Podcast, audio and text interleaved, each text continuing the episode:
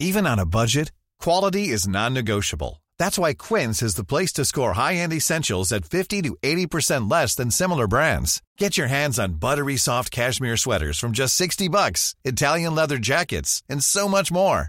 And the best part about Quince, they exclusively partner with factories committed to safe, ethical, and responsible manufacturing. Elevate your style without the elevated price tag with Quince. Go to quince.com slash upgrade for free shipping and 365-day returns. Why don't more infant formula companies use organic, grass fed whole milk instead of skim? Why don't more infant formula companies use the latest breast milk science? Why don't more infant formula companies run their own clinical trials? Why don't more infant formula companies use more of the proteins found in breast milk? Why don't more infant formula companies have their own factories instead of outsourcing their manufacturing? We wondered the same thing. So we made ByHeart, a better formula for formula. Learn more at byheart.com. Deep dive. Today we are going to try and prove whether or not Bajcetic is the heir apparent to Thiago's throne. And to do that, I've got Josh Williams with me, of course. And this time we're going to take a look back First of all, at whose throne it is. It's Thiago's right now. It was Gini Wijnaldum's before that.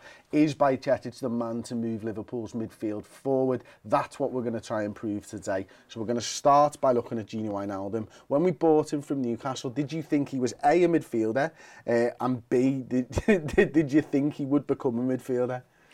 Well, I don't know, to be honest. At the time, you know, we're going right back here now. He was um, very versatile profile, wasn't he? Um, but one thing that really shined with Wijnaldum was wherever he played, he had this nature where he just scored goals. Um, so I just knew we were acquiring a player who could potentially play as a number 10, could potentially play as a number 8. And I think in his in his only season at Newcastle United, I think he actually played out wide wing, for the yeah. most part, yeah. So But he ripped us apart because I was at the, a new way end one yeah, day. I remember that game. He did. It was terrible. It, it was, was a four. I, I can't remember if it was three or four, to be honest with you. Yeah. But I remember Wijnaldum.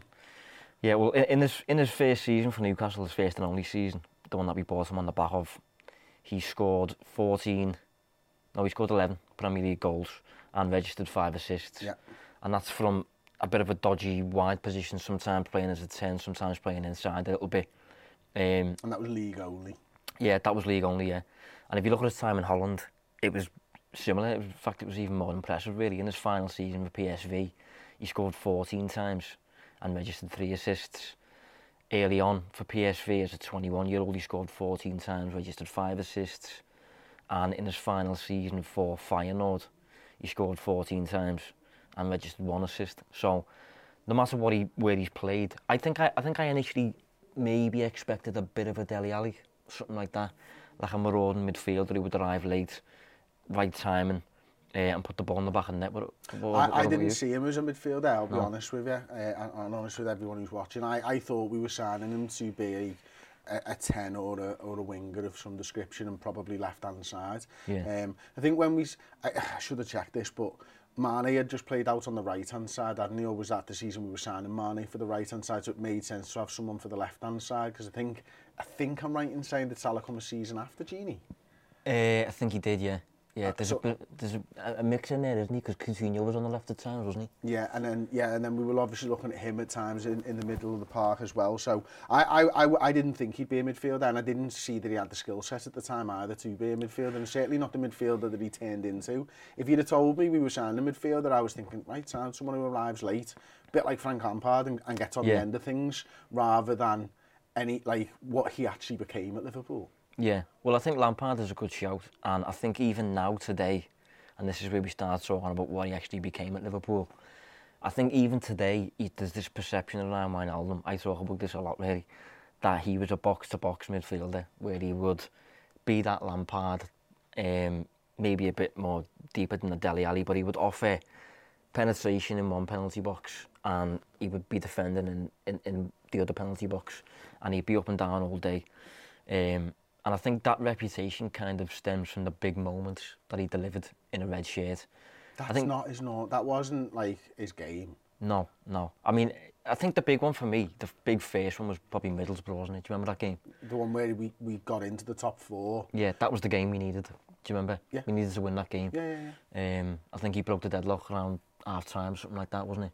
Was that the one where it was coming across and he, he sort of catches it sweet past the goalkeeper. Is that that goal? Yeah, yeah, it goes high. Yeah, yeah, yeah, yeah. yeah. He gets um, a touch on it, but it's he just catches it too sweet, doesn't he? Yeah. Yeah, and there was a game when we played Manchester City at Anfield. We weren't that great at this point, but he scored the only goal of the game. It was a header from like the edge of the box, actually.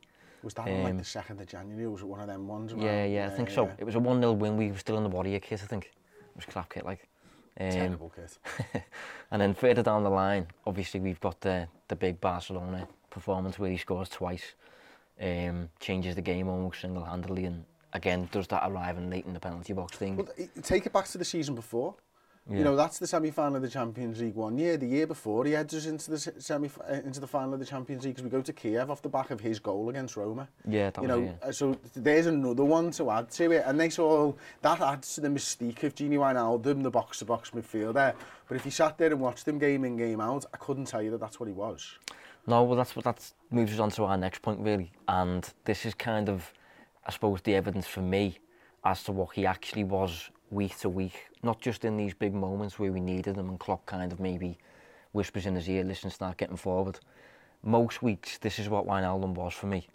Um, and this, you're going to see the first visualisation now. Um, and this is just keeping the ball and passing it forward, right? So this, the latter of that, in terms of passing it forward, I'm going to touch on one of them. Really wasn't really one of those players, um, but keeping the ball, he was a master of. This is 2020-21 season, so mm. that was his last one, wasn't it? Yeah. That was his final season at Liverpool. This is midfielders only in the Premier League, and it's players who've played at least 900 minutes. And as you can see, Wijnaldum there, I think he's if he's not top, he's second top for pass completion. Just basic vanilla, keeping the ball, finding a teammate with passes and things like that. That was what Wijnaldum was a master of. But in terms of moving the ball forward, which is on the bottom axis, progressive passes, nowhere near as much. Uh, obviously, you've got the likes of Kevin De Bruyne, Bruno Fernandes, Youri Tielemans. James Milner a bit of a surprise, or? No, because he played at fullback quite often. Yeah, I was going to say that actually. Um, Curtis Jones wasn't actually a surprise either, Hmm. but he ranks really well because he, he's a player who always manages to keep the ball and he does progress the ball quite well. I know he divides the fan base as well. I don't yeah. think this season's been his best season, but at that point, I think that wasn't a surprise to me. But Milner's, Milner and people who can play fullback and stuff quite often turn up in the wrong places on these scattergraphs and that, don't they? Yeah. One thing I will say as well about Curtis Jones is, I think in comparison to all the names on there, I think he just about made the minutes grade. So he's benefited there from, a, if he's playing the same amount of time as Wijnaldum, maybe he drops back a little bit into the group. Um, but for me, that kind of captures what Wijnaldum was about most seasons for Liverpool, most weeks, in that his primary role for me was just kind of establish control for Liverpool, um, solid positioning, and basically present the likes of Trent, Salah, Mane, Firmino with a platform to take risks where they won't be punished at the opposite end. Yeah. Keep the ball for Liverpool, balance, all that kind of intangible stuff really that you can't really put much of a number on. A classic example of that is actually, you know, the Barcelona game where we come back and we, and we win 4-0. He gets, he gets two goals and that game sounds.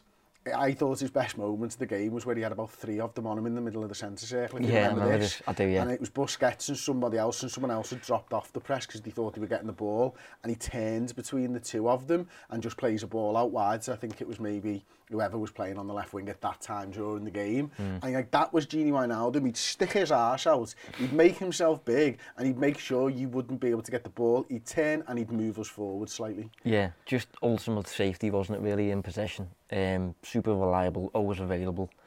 But um, in terms of his role most weeks, it was just kind of like, give us a safety net, we'll do the scoring, and you can just provide us with a, a platform from which to attack, really. So, so I mean, this is the thing. I, I was regularly doing a, a, a stat show back then on Redmen Plus, or redmentv.com as it was actually back then. And Wijnaldum was one of those players where people would talk to you, yeah, and it always felt like... and sometimes I think you get this, and you know, through no fault of anybody's anybody, he's a player that I think match-going Reds kind of liked, and he's a player who didn't show up on the television and certainly didn't show up in the stats. Yeah. Um, because he never actually did anything. That yeah. There's no goals, there was no assists per se, apart from the, obviously the big ones that we've kind of spoken about mm. already. Mm. So Wan them doesn't really show up in the numbers, is that about right? Yeah, that's literally the, the picture that he painted, really. He was a, a really weird player in the numbers. Obviously, if we're looking at like events and determining what a player is, is doing in, in attack in terms of like moving the ball forward, creating chances for other players, shooting, scoring goals and all that, he just looked like a really beige player, like who didn't really do particularly much apart from keeping possession. Um, and on the defensive side of the game, people would say like he regains the ball a lot for you and things like that. He's good in defence, but again, it was he, he did very very little in terms of the numbers. So it's really maybe the lack in context and things like that, but it's still a really weird dynamic. Like for example, um, in his final season at Liverpool, he played about 700 minutes more than Henderson and Fabinho in, in that Liverpool midfield, right? Um, when Liverpool won the Premier League. Sorry, this is when Liverpool won the Premier League, not on his final season. And he, he made 54 tackles and interceptions. Henderson, 93. Fabinho, 96. And that's playing 700 minutes more. So, just... On a really... 90 basis, that's well less, isn't yeah, it? Yeah, yeah, yeah. So, in that case, what did he actually do?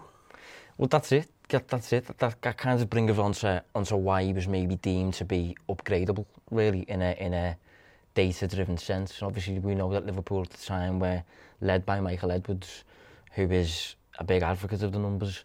And I, I am convinced that in, in whatever numbers Liverpool were looking at, in terms of like what a player's doing to deliver a win, I think Wijnaldum, despite being a really good player and despite being liked and um, contributing leadership elements and things like that, availability. I do think on the pitch Liverpool will have deemed him to be upgradable, and I think they did that through basically getting Thiago in, um, and that brings us on to our next viz, which is the same one that I showed before, but this time I have highlighted Thiago. This is again Wijnaldum's final season.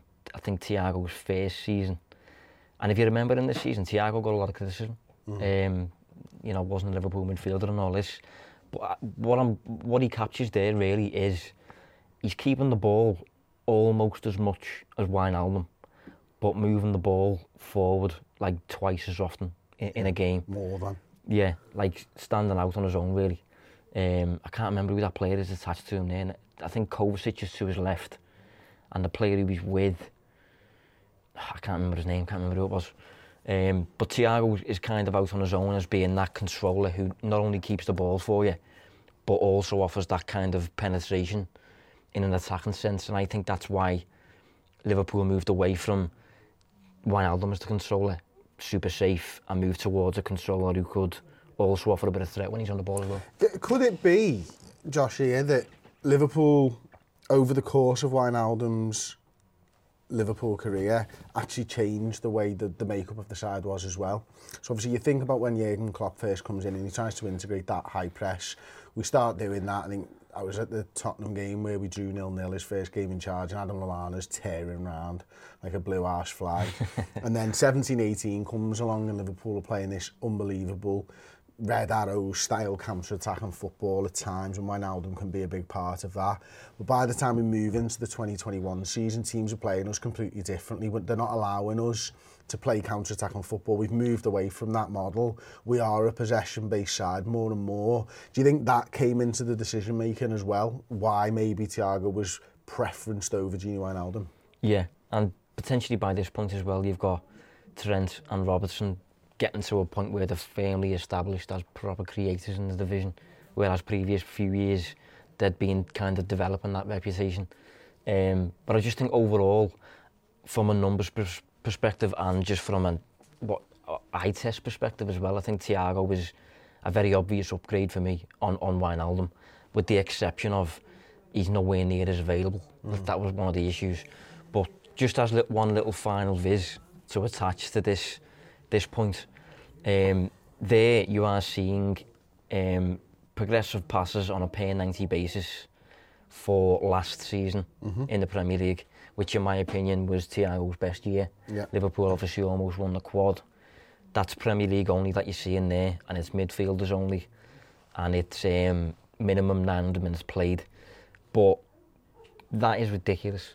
Trust me, the, the way Thiago is completely in a different league to the likes of Rodri, gan Anna Jacka, Kevin De Bruyne, Christian Eriksen, Paul Pogba, Kovacic, in terms of moving the ball forward. That is exactly why he was an upgrade on Wijnaldum at the time, because of that just gifted ability to to find the most valuable spaces of the pitch. And when I look at that viz, you know, you can see all those players, and it pops out to me that Jordan Henderson's fourth on that list as yeah, well. Yeah, yeah. You know, which, which is a bit mad because I wouldn't have necessarily had him pegged up right up there with those players, but the difference between Thiago Alcantara and the rest of the field, it's it's absolutely ridiculous. Yeah. Uh, it, it really is, but he's 31 years old now. You know, he, he's injured again, you know, albeit right now, hopefully not a not a massive long-term injury and stuff. Here's a cool fact a crocodile can't stick out its tongue. Another cool fact you can get short term health insurance for a month or just under a year in some states. United Healthcare short term insurance plans are designed for people who are between jobs, coming off their parents' plan, or turning a side hustle into a full time gig. Underwritten by Golden Rule Insurance Company, they offer flexible, budget friendly coverage with access to a nationwide network of doctors and hospitals. Get more cool facts about United Healthcare short term plans at uh1.com.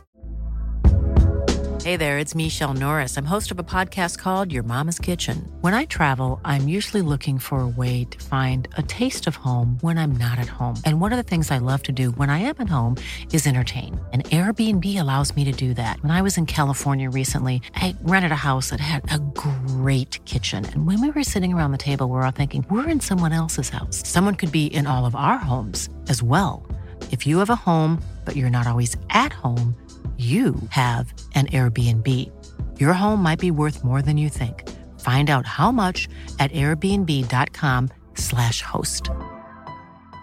Quality sleep is essential. That's why the Sleep Number Smart Bed is designed for your ever evolving sleep needs. Need a bed that's firmer or softer on either side? Helps you sleep at a comfortable temperature? Sleep Number Smart Beds let you individualize your comfort so you sleep better together. JD Power ranks Sleep Number number 1 in customer satisfaction with mattresses purchased in-store. And now, save 50% on the Sleep Number limited edition Smart Bed for a limited time. For JD Power 2023 award information, visit jdpower.com/awards. Only at a Sleep Number store or sleepnumber.com.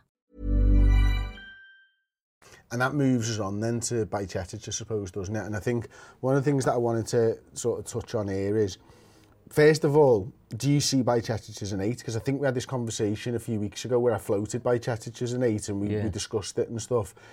Now we've seen him a couple of times in there. I think he's had a few minutes, uh, a few games ago maybe. He's had a full game there now on that left-hand side. Can you see that he's got the skill set to be the controller that Thiago is? Potentially. I don't think I see him as a box-to-box type player, but as we've kind of captured here, Liverpool have moved towards a controlling presence. Um, I think when you asked me a few weeks ago, I wasn't overly keen on it. Um, but if, it, if if this is going to persist and this left-sided eight is going to kind of remain in the middle third for most of the game, I suppose it could work. I mean, the game against Everton, I mean, you were sat next to me, weren't you, in the ground? I, I was waxing lyrical about him, wasn't I? I was, I was made up He was with your man on the match, like. Yeah, I was made up with his performance, um, and he's only 18 years old. He's got a lot to learn. But in comparison to Thiago, there's still a massive gap, obviously, between the two of them. Um, not just in terms of ability and experience and things like that, but just also in terms of like your basic contributions. Like for example, Thiago is such a ball dominant player, sees the ball in terms of touches and stuff more than anybody. Whereas Bajcetic, I think, played the whole game, or 89 minutes or something like that. And I think he only attempted a total of like 36 passes. That's like Salah's average, yeah. something like that. He was he was mid 40 in touches, I think, and I think the game before he was mid 30s in touches, so it wasn't like loads. Yeah. What I found quite interesting, I was looking at the average positions and the passing networks and stuff like that from the Everton game, and it's a very similar position to where Thiago was. And there's a couple, these are the problems with the passing networks. You get two or three different variations sometimes. One of the visions I saw had him just below Fabinho, which is very Thiago, Hmm. and one of them had him just in front of Fabinho, and it's like, well, where is it? Like, you know what I mean? It, it, it, it, it's supposed to be a factual thing, this. Yeah. It's based on obviously where their touches are on the field, isn't it? Um, what was really interesting though, that Everton's passing network had a massive thick line between the, the goalkeeper Pickford and Simms, which I've never never ever seen on a passing network before, yeah. uh, which was absolutely superb. But the performance against Everton, like for an 18 year old lad to do that in a Merseyside derby when we've seen the likes of Gerrard and Carragher and all these great Liverpool players over the years who who's had go in derbies. This was Everton's strength against our weakness. This was supposed to be Garner Gueye and Onana and, and Doucouré's game and Liverpool's yeah. legs had gone and 18 year old lad just goes in there and runs the show. Yeah, well, he, he- he did the basics really well throughout the game. I thought just you know composed, cool under pressure, put a foot in. He's a, he's he's keener on the defensive side than I thought he would be. Um, I think he's probably more of a ball winner than a ball player, to be honest, so far based on what I've seen. Um, and I don't I don't actually think he's a natural fit for this controller type role. Like Wijnaldum was a manufactured controller. Thiago was natural. Enzo Fernandez, for example, is, is natural doing this. Um, Bajcetic, I don't think is natural, even though he's technically really good, um, quite press resistant, and he's Spanish. Usually you get a lot of Spanish controllers, don't you? That's just the way they look play the game. Um, I don't think he's natural in that sense, but he does have qualities that could make him eventually become like a, potentially like a Busquets. I mean, that's a massive Yeah. compliment for him, but I think he's got a comparable way about him, um, like a Barcelona way.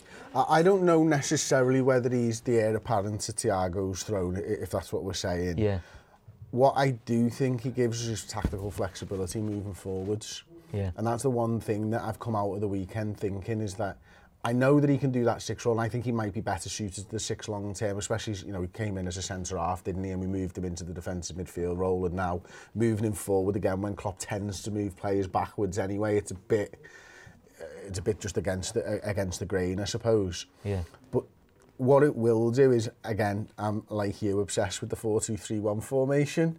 and at some point, I really do believe the Klopp is going to actually move to it. Now, if you are looking for midfielders in the summer, then Vajcetic is a great player to have in your squad because he gives you that versatility where actually he could play an eight, or he could play a six, or he could play as part of a two. Mm. And, and I think that might be, if and I do think right now with the strikers that we've got, the fluidity we've got with those front players, the likelihood is we're going to end up with two midfielders, and Bajcetic can do that role really well, I reckon. And I had a look at, because I thought we were comparing you know, keeping the ball and passing it forwards, the pass completion and the progressive passes per 90. It's not a great data set, but I had a look at this season's one for Liverpool. And, why, and, and Bajcetic is bang on the average for pass completion for Liverpool and bang on the average for progressive passes for Liverpool. So he even in the stats that we've looked at today, it's exactly what you're saying. He's not showing up in the progressive passes, and his pass completion isn't as high as the likes of Gino Wijnaldum or Thiago yet but also he's an 18 year old kid playing in a exactly. Premier League side for the first time, he will improve. Yeah, exactly. And this is what's interesting with him because, as you say, he's so young, he's only recently been added to the first team and things. So we are learning about him with every passing game. You know, we're, we're learning new things about him. Was he about 260 odd minutes? Yeah, played? I was just going to say, actually, it's a matter of time, I think, before we do a deep dive dedicated to what percentage is as a player, in the numbers at least. But because he just hasn't played enough yet, we can't do it. Um, so we don't know. I mean, you've just mentioned there that he's he's bang average for for those two departments, but once he's played like a thousand minutes, we'll have a better gauge as, as to whether he is actually average, whether he's below average, whether he's above average, whatever. Um, but this is kind of the beauty of introducing like a a wonder kid, if you like, because we don't know much about him. And every week we're learning that he's probably more physical than we thought, he's more industrious than we thought in terms of winning the ball, more versatile than we thought, can play as an eight. So, you know, it's it's good science for him. Yeah, But, and uh, so, to answer the question, is he the heir apparent? Yes or no? no would be my answer at this stage, but he's very good. Okay. I agree. I, I completely agree with that. I think he's got the skill set to be a very, very, very, very good footballer, whether he's the controller or not, and whether that's what Liverpool wants, because they might move away from somewhere else, mightn't they? I mean, you know, we've spoken about it in the past, you know, the, the, the way the fullbacks have been integrated over the last couple of years as the creators. Well, all of a sudden it looks like Liverpool need a creator in the middle of the park. Do we need a controller or do we need a creator in the middle of the park? Yeah. That's that, where the squad goes might dictate how Jurgen uses Bajcetic and how he, most importantly, how he moulds him. Because I think that's something that gets overlooked sometimes is that, you know, you can be a certain type of player. Gino Wijnaldum's a classic example for Exactly, yeah, Newcastle. yeah. But the Liverpool side didn't need him as a left winger, so they moulded him into what they did need. And that's where Bajcetic's versatility, for me, that makes him stand out.